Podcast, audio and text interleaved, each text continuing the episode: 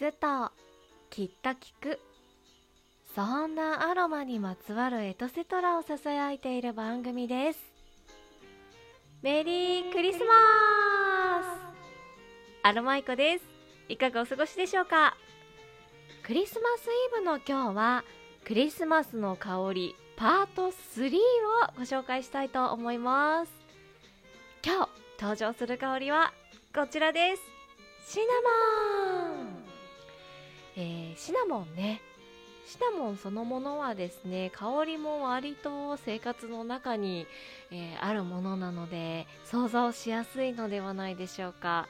えー、そうね。シナモンロールに使われてたりですとかあとカレーのねスパイスの中にもシナモン入ってますしあとカプチーノなどをね飲む時にこうシナモンスティックを刺してねぐるぐる回しながら飲んだりとね、えー、結構生活の中に今はあるものですよね。シナモンは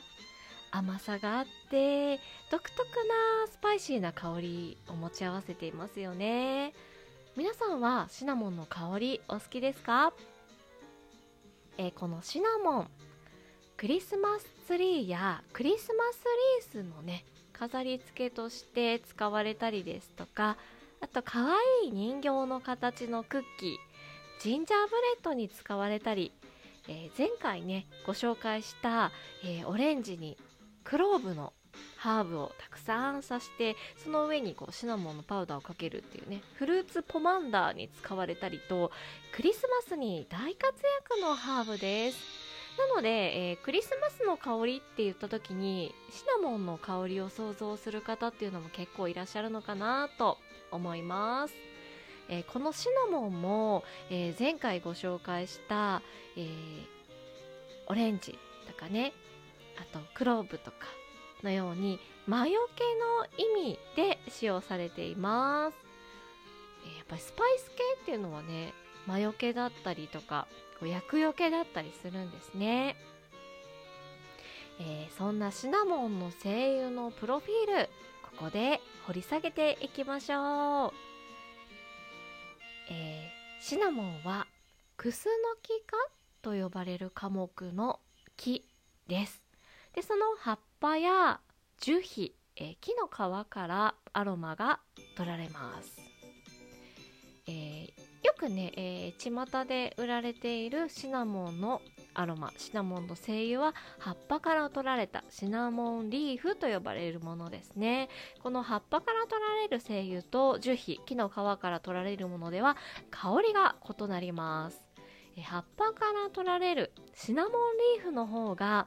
よりなんか私たちが知っているシナモンらしい香りです。えー、このシナモンなんですけど、えー、冷え切った心や体を温めてくれるそんな香りですよね。ですので何もやる気が起きないような時とかお布団からなかなか出られないというような時ですとかあとね心が落ち込んでしまってずーんと沈み込んでしまってる時などに使っていただくとよしやってみようかなとね活力を与えてくれる香りですね。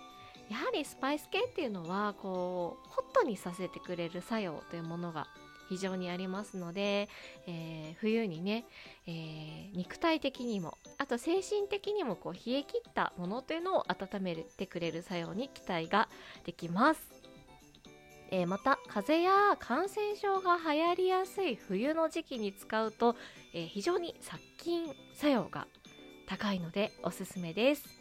えー、それからですね胃腸の活動を活発にしてくれますね。口から我々がこう取り入れるようなものっていうのは例えば柑橘系だったりとかこのスパイス系のものっていうのは、えー、胃腸の働きを活発にしてくれます。ですのでこれから年末年始に向けての食べ過ぎ飲み過ぎウィークにおすすめの香りでもあります。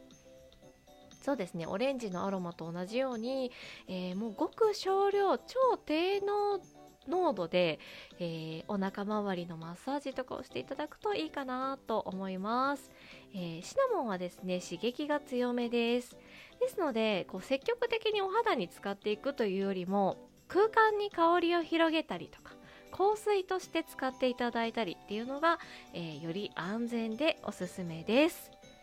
え、シナモンシナモンはでもそうでもないかな。10ml で3000円くらいかな。えー、ね、シナモンなども含まれるスパイス系の精油というのはですねわりかし、えー、お値段が高価なプライスです。ですのでなんか使い切る自信がないなという方は、えー、アロマではなくてハーブでね取り入れていただくのもいいんじゃないかなと思います、え私は今日はシナモンパウダーを入れた、えホットワインで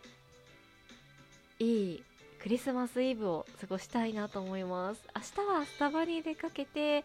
ジンジャーブレッドラテ飲みたいな。なんかスパイスでホッとしたい寒い日が続いてますよね。皆様くれぐれもお風邪などひかれませんようにお体ご自愛ください、えー、クリスマスイブの今日はクリスマスの香りパート3シナモンについてご紹介してみました。それではこの後も引き続き良いクリスマスイブをお過ごしください。最後までお聴きいただきましてありがとうございました。アロマイコでした。